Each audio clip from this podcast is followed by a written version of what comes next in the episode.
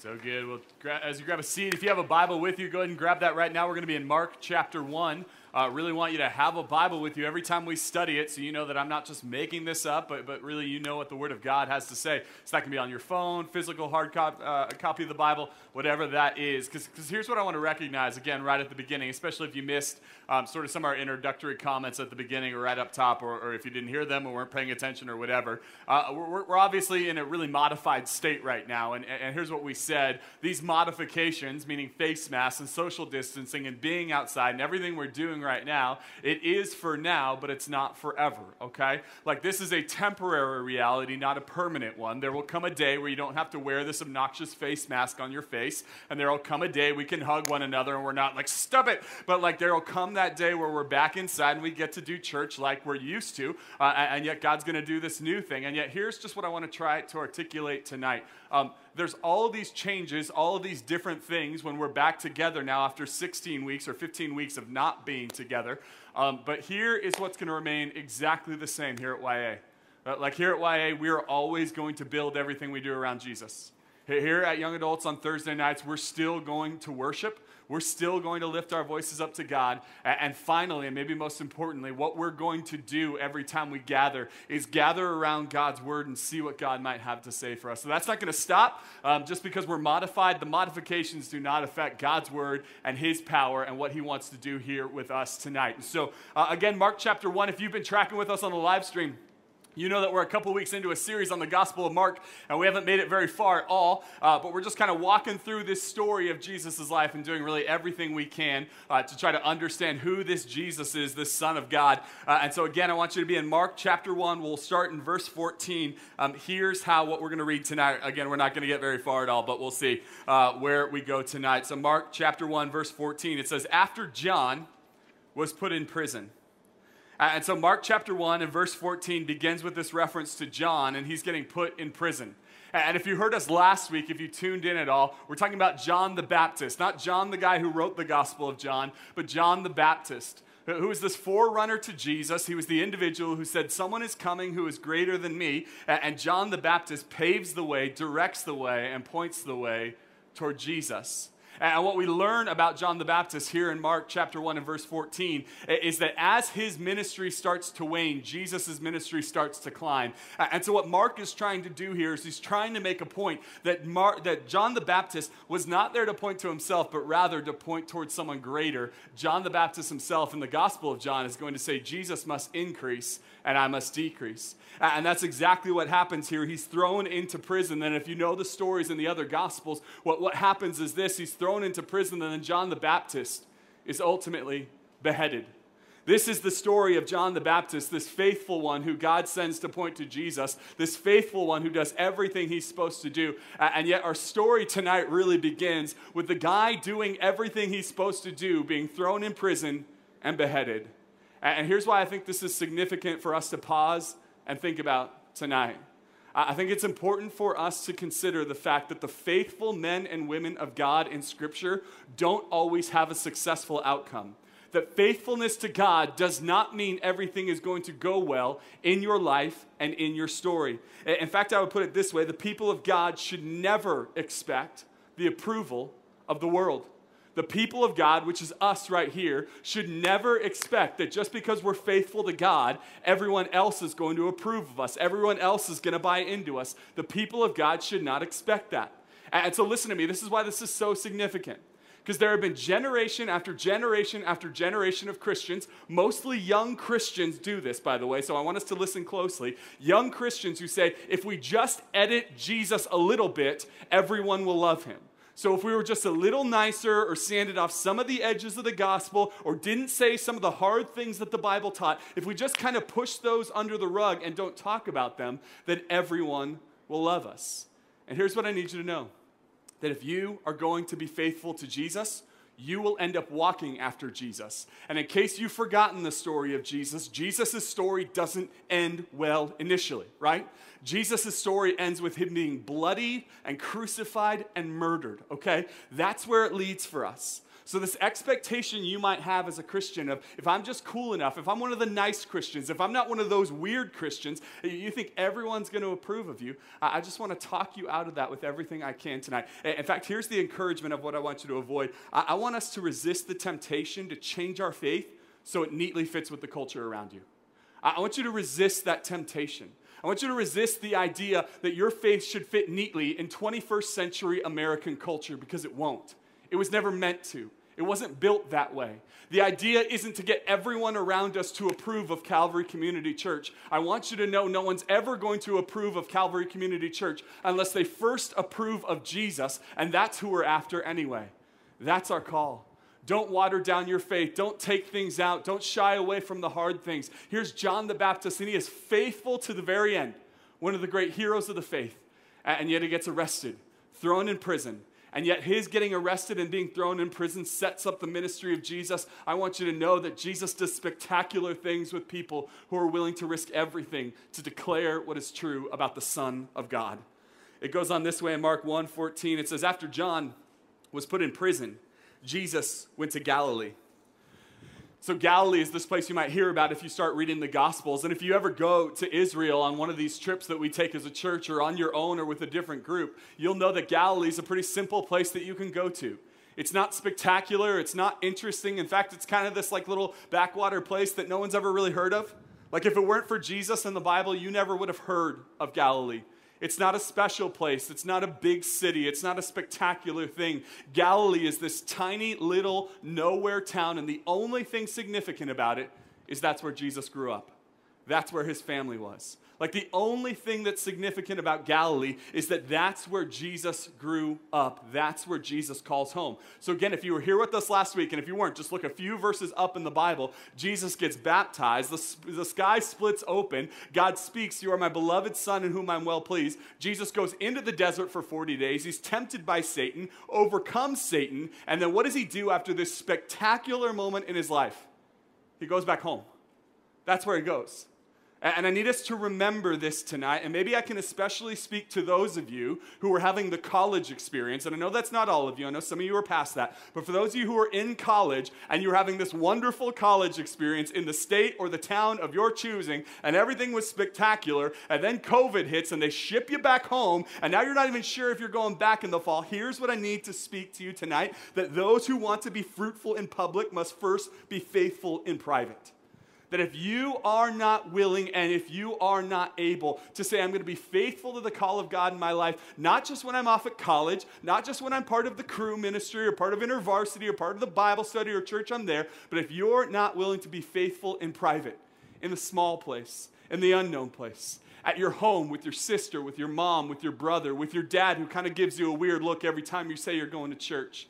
If you're not able to be faithful in this kind of place, God is never going to set you up to be fruitful in a public way. What we need to be is the type of people who say, wherever God puts me in this next season, I'm going to be faithful. College students, if He's not sending you back to your campus this fall, you know what you get to be? You get to be faithful at home. For those of you who want to go to work and you, you want to go to your office and you want to be a part of that culture, but it hasn't opened yet and you can't go back there, you know what you get to be? Faithful at home. For, for some of you who had a big trip planned or a big thing you were going to do, some big experience on your mind, you get to be faithful at home. Jesus makes a promise. He says, If you're faithful with the little things, I'll give you the big things. And perhaps, Calvary, this is a season where we can be faithful with the small things faithful with what God has in front of us, faithful with your mom, faithful with your dad, faithful with your roommates, faithful in the little, so that God would give us the big things. This is the story of Jesus. Jesus' ministry doesn't begin in the big city, it doesn't begin in Rome or Jerusalem or some global city that would impress you. It begins in Galilee, this tiny little place he grew up that no one has ever heard of. It goes on this way in verse 14. It says, After John was put in prison, it'll say, Jesus went into Galilee and he is proclaiming the good news of God. Jesus' ministry begins in one way. It doesn't begin with a miracle. It doesn't begin with Jesus doing something spectacular. It doesn't begin with Jesus showing off his awesome power as the Son of God. How does it begin? It begins with Jesus proclaiming something. Jesus is proclaiming a reality. He is talking about something. And this talking Jesus expects those of us who want to live and love like him to do the same thing in our hometown in our spaces. I, always want to remind us that the gospel, the good news of Jesus that we proclaim and stand upon here, is a proclaimed kind of gospel. It is something you communicate by talking about it. We come from different church backgrounds, and some of you didn't grow up here at this church, but if you grew up in the high school ministry under my leadership or our leadership here at this church, you'll know a phrase we have never really liked that kind of floats out there in the Christian world from time to time uh, is the phrase preach the gospel at all times and when necessary, use words. So maybe you've heard that one. You're like, preach at all times, but sometimes use words. And the only objection I have to that is the Bible, okay? That's my big objection to that phrase. Uh, like the Bible is constantly going to be talking about the gospel as something that is preached, it is proclaimed, it is heralded, it is declared, it is something we speak with our mouths. Should your lifestyle line up to that? Absolutely. Should you serve in ways where you're not even talking about Jesus, you're just serving? Absolutely. But what I found is that phrase tends to serve as an escape hatch for the person who's too afraid of getting rejected to talk about Jesus. And I want you to talk about Jesus. I want you to tell people about Jesus. I want you to tell people about what Jesus has done in your life and what it means to be a part of the kingdom of God, what it means to be a follower of Jesus. And I want you to invite people into it.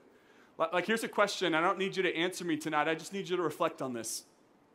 Little, a week ago, a week ago tonight, I stood on the stage in there and I announced we have wonderful news for you. A week from tonight, this night here, we're going to be meeting again for YA. And I'm sure there was some excitement for some of you. You're like, yes, I've been waiting for this moment. I'm thrilled to come back to church. I can't wait to do this. So you went online and you did our stupid form. And thanks for doing the stupid form. You did the thing and you filled it out. And you're like, I have to wear a mask. And you got a mask. And we said you have to social distance. And you're trying your very best. And you've done all of that and you're here. But, but here's the question I'm just going to ask if it's occurred to you yet.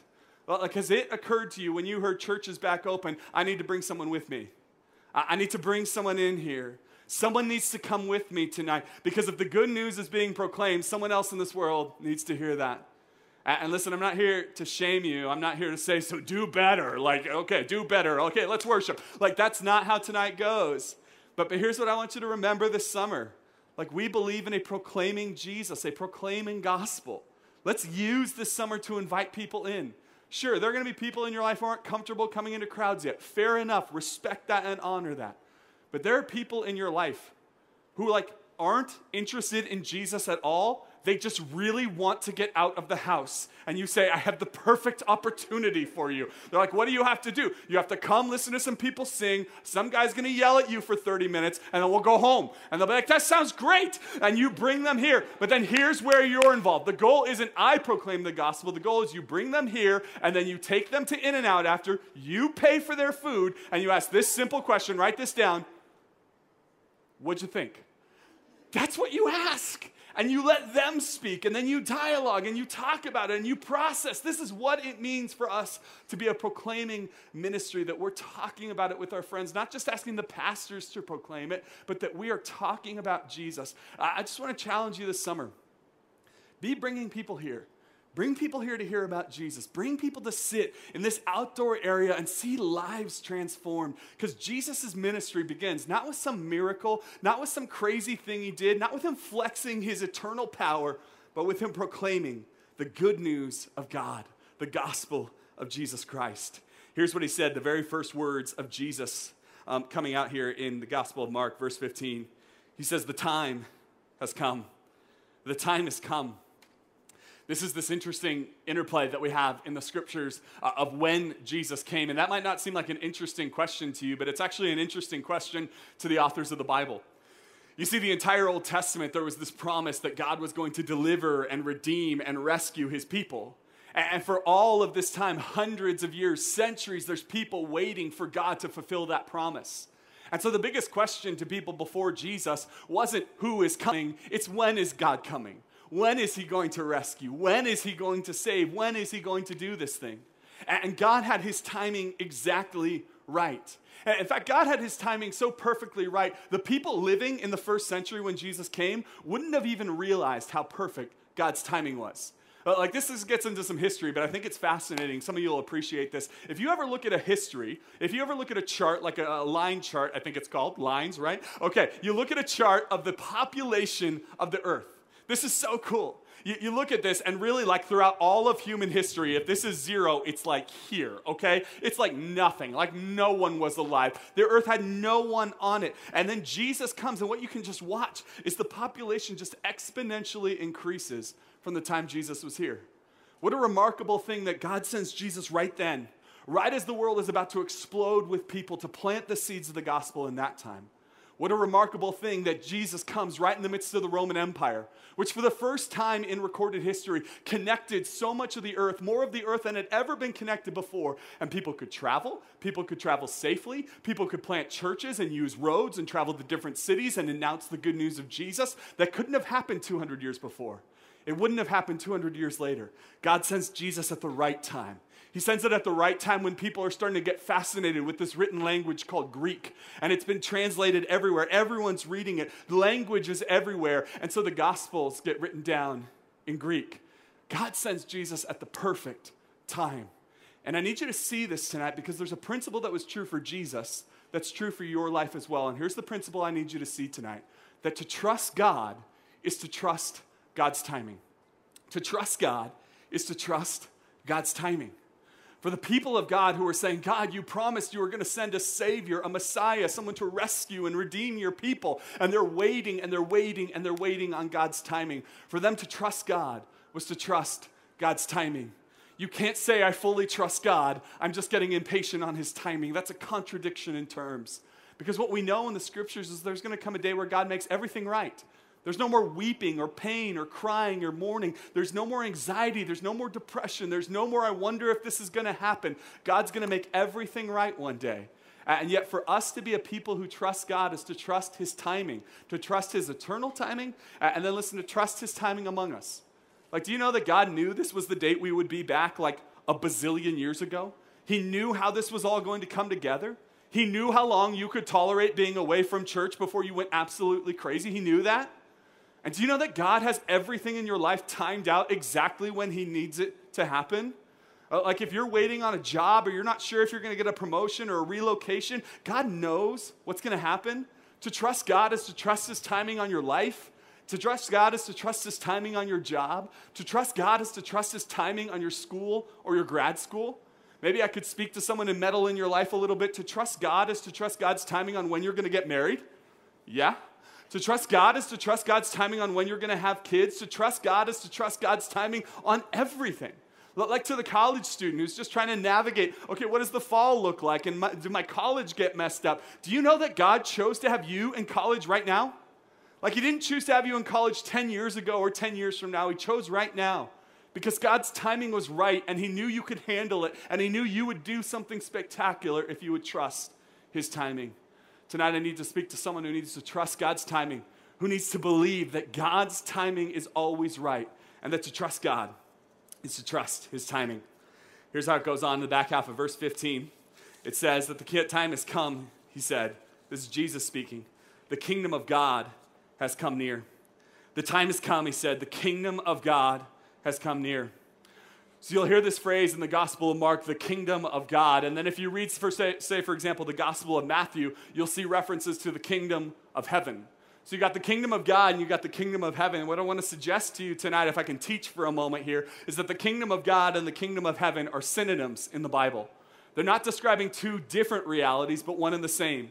It's like when I say to you, we trust the name of Jesus, and I say we trust Jesus. I'm referring to the same reality. When I say praise God and praise the Lord, I'm referring to the same reality. When I say the people of God and His church, I'm referring to the same reality. And when the scriptures talk about the kingdom of heaven and the kingdom of God, they're speaking about the same reality. And here's the initial declaration of Jesus Christ at the beginning of his ministry. He says, The kingdom of God has come near. Uh, like, in other words, what he's describing is whatever this kingdom of God, whatever this kingdom of heaven is, it's coming near to us. And I think this is an important part of understanding the kingdom of God because here's what the kingdom of God is the kingdom of God is not a location. The kingdom of God is not the heaven you go to when you die. The kingdom of God is the rule and reign of Jesus Christ wherever it manifests. The kingdom of heaven, the kingdom of God, is any place where Jesus Christ is Lord, where Jesus Christ is King, and people submit to him as that. That is true in heaven, Uh, like if you imagine heaven right now, if you imagine the glories of heaven, everyone there is on board with Jesus and his will for their life and their future. And, and I want you to imagine this that Jesus, in his great prayer, what does he pray? He says, Your kingdom come, your will be done. In other words, the answer to that prayer is the kingdom of heaven on earth. The kingdom of heaven is on earth when the reality, the rule, the reign of Jesus comes here. Like, let me put it to you this way the kingdom is present where the king presides. The kingdom is present where the king presides. So, anywhere where you have King Jesus ruling and reigning over the hearts of his people, that is where the kingdom of heaven is made manifest. It's not a place we go to, it's a reality that comes here. L- let me make this personal for you. Anytime that you choose, choose to pray and trust God rather than panic and freak out about a situation, that's the kingdom of God being made manifest in your life. Anytime you decide you are going to read the Bible and trust what it has to say and listen to Jesus and walk in obedience, that is the kingdom of God being made manifest in your life. Anytime you choose to resist temptation, you go home tonight or this weekend or next week and the temptation hits you and you choose to resist that, that is the kingdom of God in a small but significant way being made manifest in your life. It happens in our church. When we're gathered here tonight and we're singing songs of praise, that is the kingdom of God being made manifest. That is King Jesus being lifted up, and in a small and mysterious way, the kingdom of God is present here tonight.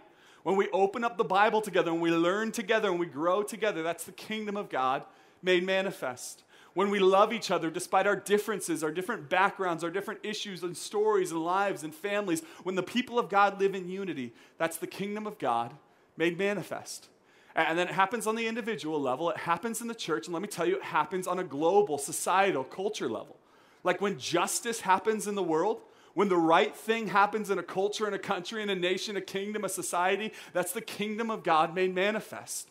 When the poor are served and loved, that is the kingdom of God made manifest. When the people on the margins of society are cared for and loved like God cares for and loves them, that's the kingdom of God made manifest. Here's my point the kingdom of God is not a place we go to someday, it is a place that comes to us. The kingdom is present where the king presides. Wherever Jesus is ruling, wherever things are going the way God would have them, that is the kingdom of God made manifest in our world. And what we do as Christians is not build the kingdom, construct the kingdom, or make the kingdom. We reveal the kingdom by showing and revealing the king, Jesus.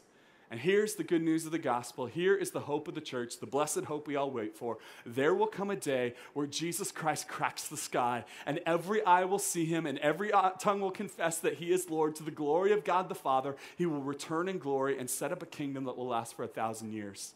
Uh, like ultimately, the great hope of the church is that the kingdom of God is just popping up all over the place, but one day it will be complete. The way theologians put it is this that the kingdom is already come, but it is not complete. Like the kingdom is already here, but not yet complete. It has already come into this world. This is what Jesus is announcing that the king is here, and people are going to start living in obedience to the king. But there will come a day when that is complete. That is what we look forward to one day the reality of the rule and reign of Jesus eternally, perfectly, everlasting in this world, in where we live. This is the blessed hope of the church that there will come a day where the king's coming back and his kingdom will reign forevermore.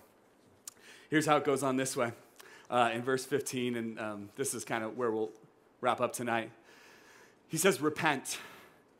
He says, The kingdom of God is near. And then Jesus gives a command. This is the first command that Jesus is giving. He says, The kingdom of God has come near. And so he says, Repent.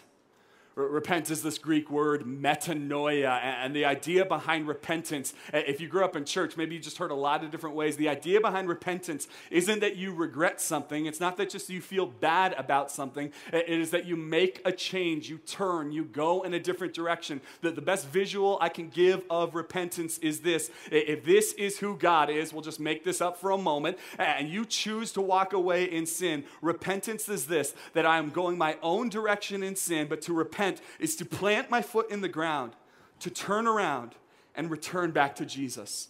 This is repentance. Repentance is I'm walking away from God and I plant my foot in the ground, I turn around, and I come back to Jesus. Repentance isn't I'm walking in sin and I feel bad about it. Repentance isn't I'm walking in sin and I beat myself up about it. Repentance isn't that I try to earn my way back to God. It's that I recognize He's already earned my way back for me through the cross. And so I plant my foot in the ground. I stop doing what I'm doing and I turn back to Jesus. And this is such a significant word for us metanoia, repentance. This is a word that you forget at your peril. This is not one of those optional words. This is not one of those things that like crazy Christians say when they say repent. Maybe you saw a guy at a Laker game with a sign that said repent, and you're like, I never want to be that guy, so I'll never use the word. Okay, he also had Jesus on the sign, so you got to use the word, okay? The word repent is so significant because it's the type of culture we want to have here at this church. It is a culture of repentance, a culture uh, of us turning from our sin and back toward God. Here's what I've observed, and maybe you can observe this with me.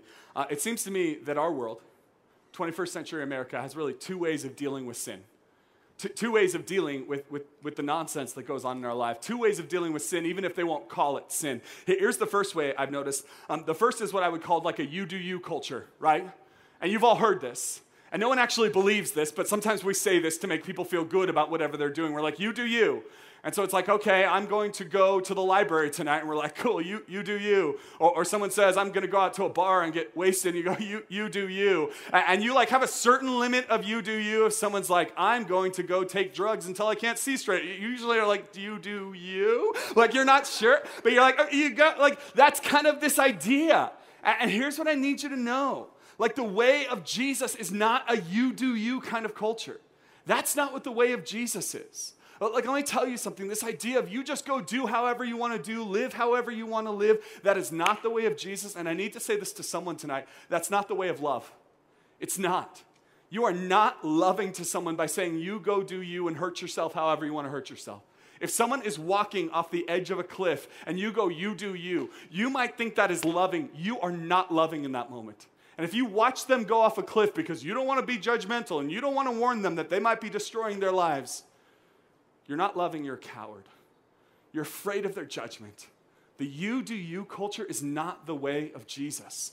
The way of Jesus is not you watching a Christian brother or sister walk in sin and just going, Well, I don't want to be mean, so I don't want to say anything. It is the, not the culture of Jesus. So there's this you do you, right? But here's the other solution our culture came up with. We had you do you, and that doesn't work because no one actually believes you do you. And everything we've seen in our culture means no one actually believes you do you. So we've come up with another idea, and here's the other idea. If you do you is one solution to sin, the other solution that our culture has come up with is what everyone knows is called cancel culture, right? And here's the idea you're canceled, you're done. You did something you shouldn't have done. You said something you shouldn't have said. You posted something you shouldn't have posted, and you're done forever. We have no more use for you as a culture, as a world, as a society. And here's what I want you to know. But like the whole cancel culture thing really has come out of like there are certain things that have gone on in this world that have gone unchecked and untalked about. And so in no way do I want to dismiss like we should hold people, especially people in power and with public platforms to account, okay? And so no way am I trying to dismiss this, but here is what I'm trying to tell you. The idea that if you sinned, therefore you are of no use to us anymore and we cast you away may work for the world, it doesn't work for the church, okay? That's not us. That's not what we're about here. That is not what we do. Cancel culture is not the way of Jesus. The way of Jesus is not you're canceled because you did one thing wrong. You're useless to us because you did one thing wrong. There's no redemption for you because you did a thing wrong, because you sent a tweet, because you said a thing, because you did a thing. That is not the way of Jesus. So here's what I've observed. The world has two ways of dealing with sin, even when it won't call it sin. The first is you do you, this sort of libertarian, you do whatever you want. I'm not going to get in your way. I'm never going to talk about morals. I'm never going to talk about values. I'm just going to let you do your thing. The other is this weird kind of puritanism where it's like if you ever do one thing wrong in your entire life, we will destroy you, which is really interesting, right? My wife was pointing out to me a couple days ago how, like, five years ago in our culture, you'll all remember this. Remember when the anti hero was a thing? We were kind of into the idea that like you be authentic and you don't be perfect, and perfect wasn't what we're after. And everyone was kind of into that for like five seconds. But now that's gone. Now it's like if you've ever done anything wrong ever, you are gone forever, cast out of society. We never want to hear from you again. See, here's what I need you to know the world has two ways of dealing with sin, and both are utterly insufficient. One leads to people's destruction, and guess what the other leads to? People's destruction. That's the only answer the world has. The only answer, you ever notice this? The only answer the world has to your sin is destruction. But the gospel has a different answer altogether. You see, the way of Jesus is not you do you culture. The way of Jesus is not cancel culture. The way of Jesus is repentance culture. That's the way of Jesus. The way of Jesus is we are willing to call you on your sin, call you on your wickedness, call you on your mistakes, call you on the things you did that have brought harm to other, that, that have brought down pain and suffering in your life and the life of others. But the way of Jesus is to say that's not the end of the story. This is just the moment where you plant your foot in the ground, you turn around, and you return to Jesus. So you need to know the way of Jesus is not cancel culture, it's not you do you culture, it's repentance culture. It's where we turn back to God. That's what we want to create here tonight. That's what we want to create here at this church. A culture where we look at each other and we call each other on our sin because guess what? I hate to break it to everyone. You're a sinner and you need a holy God. You've fallen short. You're not perfect. You're not even an anti hero. You're just anti, okay? Like this, you have not made it in this world. You are not spectacularly perfect. But the good news of Jesus is you don't have to be. You just have to be repentant. So here's what I need you to know that regret leaves you stuck in the past. And on this side, there's a regret because you just say, you go do you, and the person does, and then they regret their decisions and it's pain. And the person over here who's canceled, and we say, we cancel you, they live in regret for the rest of their lives. See, regret leaves you stuck in the past. But here's what I need someone to know tonight, even if it's just one person that repentance opens the door for your future. That's what repentance does. Repentance says you don't have to live in your sin anymore, you don't have to live in that breakup anymore. You don't have to live in what you did back in high school and everyone knew about it and everyone talked about it and you've worn that forever. You don't have to live there anymore. You don't have to live in your addiction. You don't have to live in your greatest moment of shame. You don't have to live there anymore. That's not you anymore. See, repentance opens a door for your future. And, and tonight, here's where I, where I want to end. Here, here, here's what I want to do I, I want to speak to someone who needs that door open for them tonight. I want to speak to someone who's been living in the regret of their past, who's living in the regret of what's happened, in the regret of what's gone on in their life. And I want to invite someone tonight into repentance. So, so here's what I have to wonder it's our first time back in 16 weeks, right? I think for some of you, this has gone really well for your faith. Like you've actually thrived in quarantine. You've read your Bible more than ever. You've prayed more than ever. You tuned into a live stream. You've really spent the time working on your soul and thinking about your heart and growing in the Lord. But let me speak to the person who's the opposite of that story tonight. Let me speak to the person who quarantined this whole time away from church hasn't gone well for your faith. Maybe you've fallen into an addiction, a temptation, a sin. Maybe you've walked in patterns you hoped you'd never do. Maybe temptation has overcome you. Maybe substances have overcome you, and the way you coped with the anxiety of the world was just drink till you can't see straight or take pills until you can't think clearly anymore to the person who's been walking in their sin and walking in their shame, walking in a sexual sin where that's just how you cope with the world. To, the person who's been lying, who's been deceitful, who's committed fraud, who's been angry, who's been bitter, who's been prideful, I want to speak to you tonight and open the door for your future. Not so you live in the regret of the past, so you walk in the open door of repentance. Some of you have not cracked your Bibles in weeks. Some of you listened to the live stream months ago and then just kind of faded away and you've just been aimlessly wandering. Some of you haven't prayed in longer than you'd like to admit. Some of you aren't sure where your Bibles are. You've lost track of Jesus. You've drifted away from him. Jesus hasn't moved. You have. And here's what I don't want to leave you in I don't want to leave you in the shame of this past.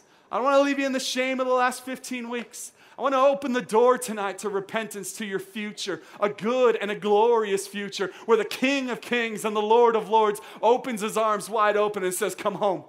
Come home tonight. See, here's the invitation. The invitation for someone here tonight is that to confess and to repent is to choose joy.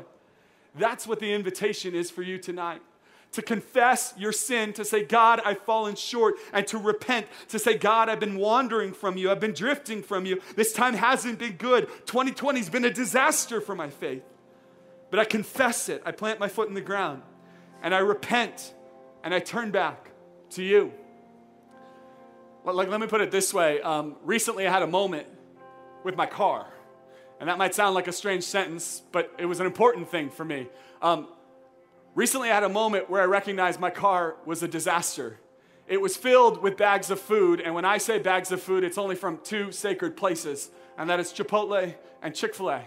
and it was filled with bags and filled with gross, and then cups that I threw in there. And then in the morning, I'd be eating something and I'd throw a Tupperware dish in there, and suddenly it was just gross beyond reckoning. Can we have a little confession time at church tonight? Who here drove here in a filthy, messy car tonight? Okay, hands higher. Come on, come on, own it, own it. We're at church. Okay. Let, let me ask the opposite side. Who's like, my car is never messy and it's an extension of me? Okay, we don't like you. Okay. Here's what happened my car got to this filthy, disgusting level.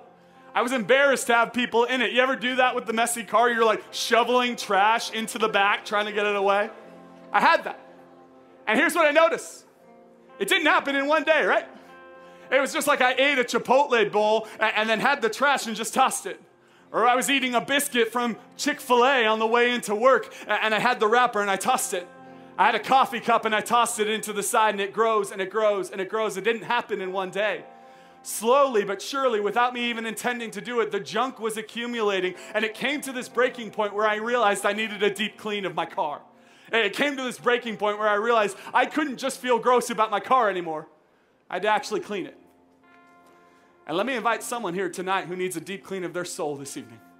Who's not, you didn't intend to, you didn't intend to drift away from Jesus. You weren't trying to fall into sin. You didn't think all of this stuff is accumulating, but you're back here tonight looking back on this season of being away from church and you're going, it's accumulating. My soul is full of junk. I've been wandering from God. I don't feel close to Him anymore. And you know what the beautiful invitation for you tonight is? You don't have to feel guilty and sit in your shame and sit in the past on that. Like, like you didn't come to church. God didn't bring you here tonight so you could feel guilty. God brought you here tonight so you could repent and feel joy. That's the invitation of the gospel. And I just really believe with all my heart the Holy Spirit of God has someone here tonight, maybe multiple someones who need to just repent. Not to repent to me, you don't owe me anything. You, you don't owe us your repentance. Like God wants your repentance so He can open that door to your future. God wants that repentance because to confess and to repent is to choose joy. And I want to invite some of you to do that right now. I want to invite you to do some business with God. We're, we're going to close in some songs like we always do. But right now, I just believe in all my heart there's someone here, maybe multiple someones who need to do some business with God. So here's what I want you to do all over this patio out here. Would you just close your eyes right now? Just close your eyes, bow your heads. I'm asking you to do this not because anything special happens when you close your eyes or bow your heads, but because some of you haven't actually taken the time to really examine your soul, to see if there's junk building up in there, to see if it's gotten messy, to see if you need this deep clean.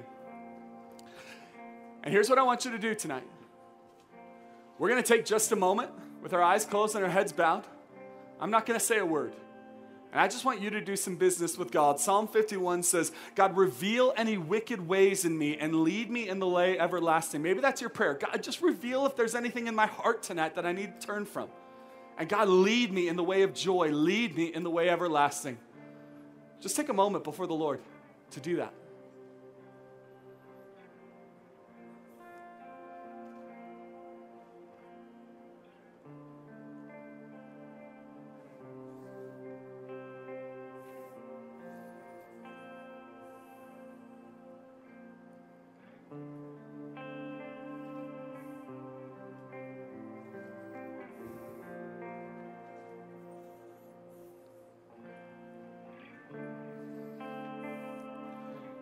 You know, with your head still bowed and your eyes still closed, I want to give some of you an opportunity to respond tonight.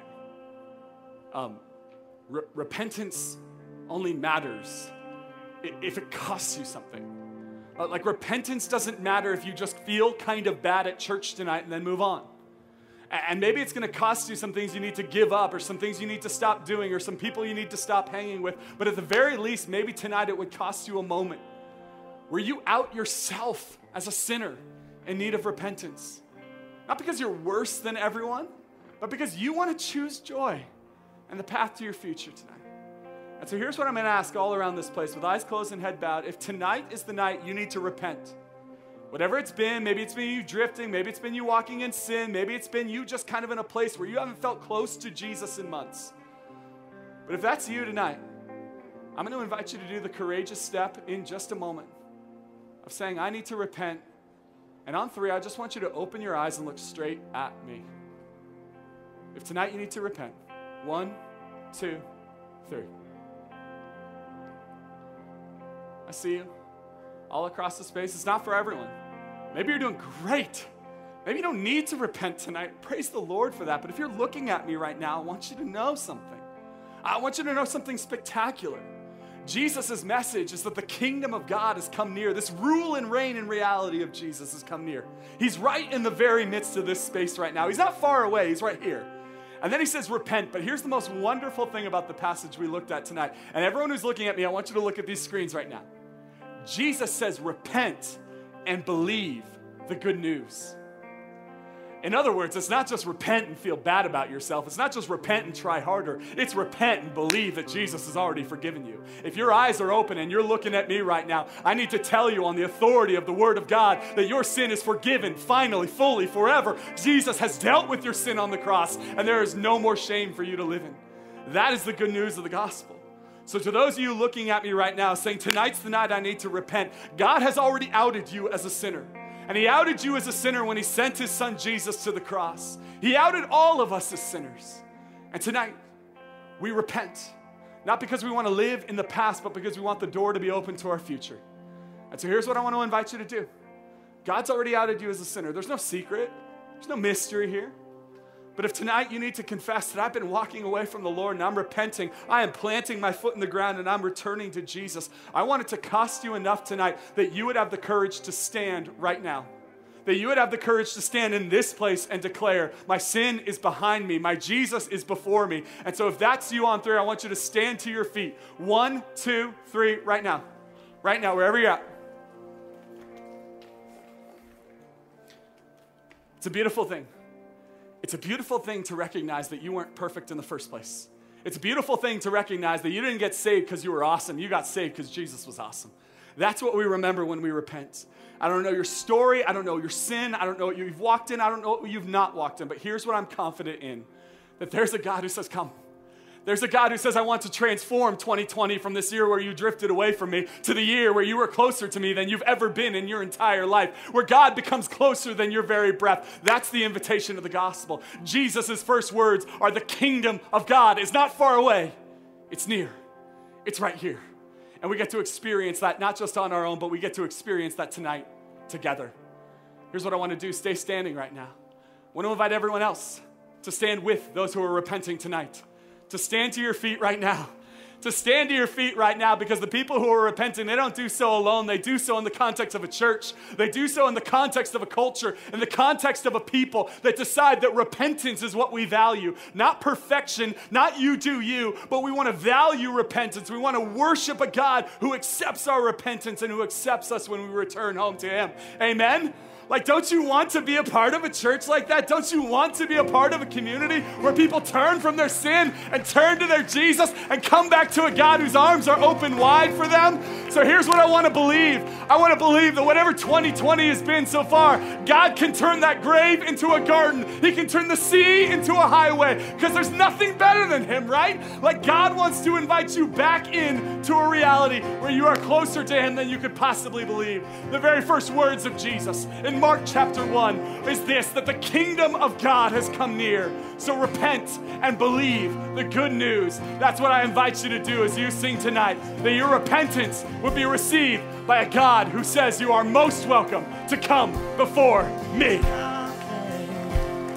It's better than you, Lord. There's nothing. It's better than you, Lord and nothing is better than you.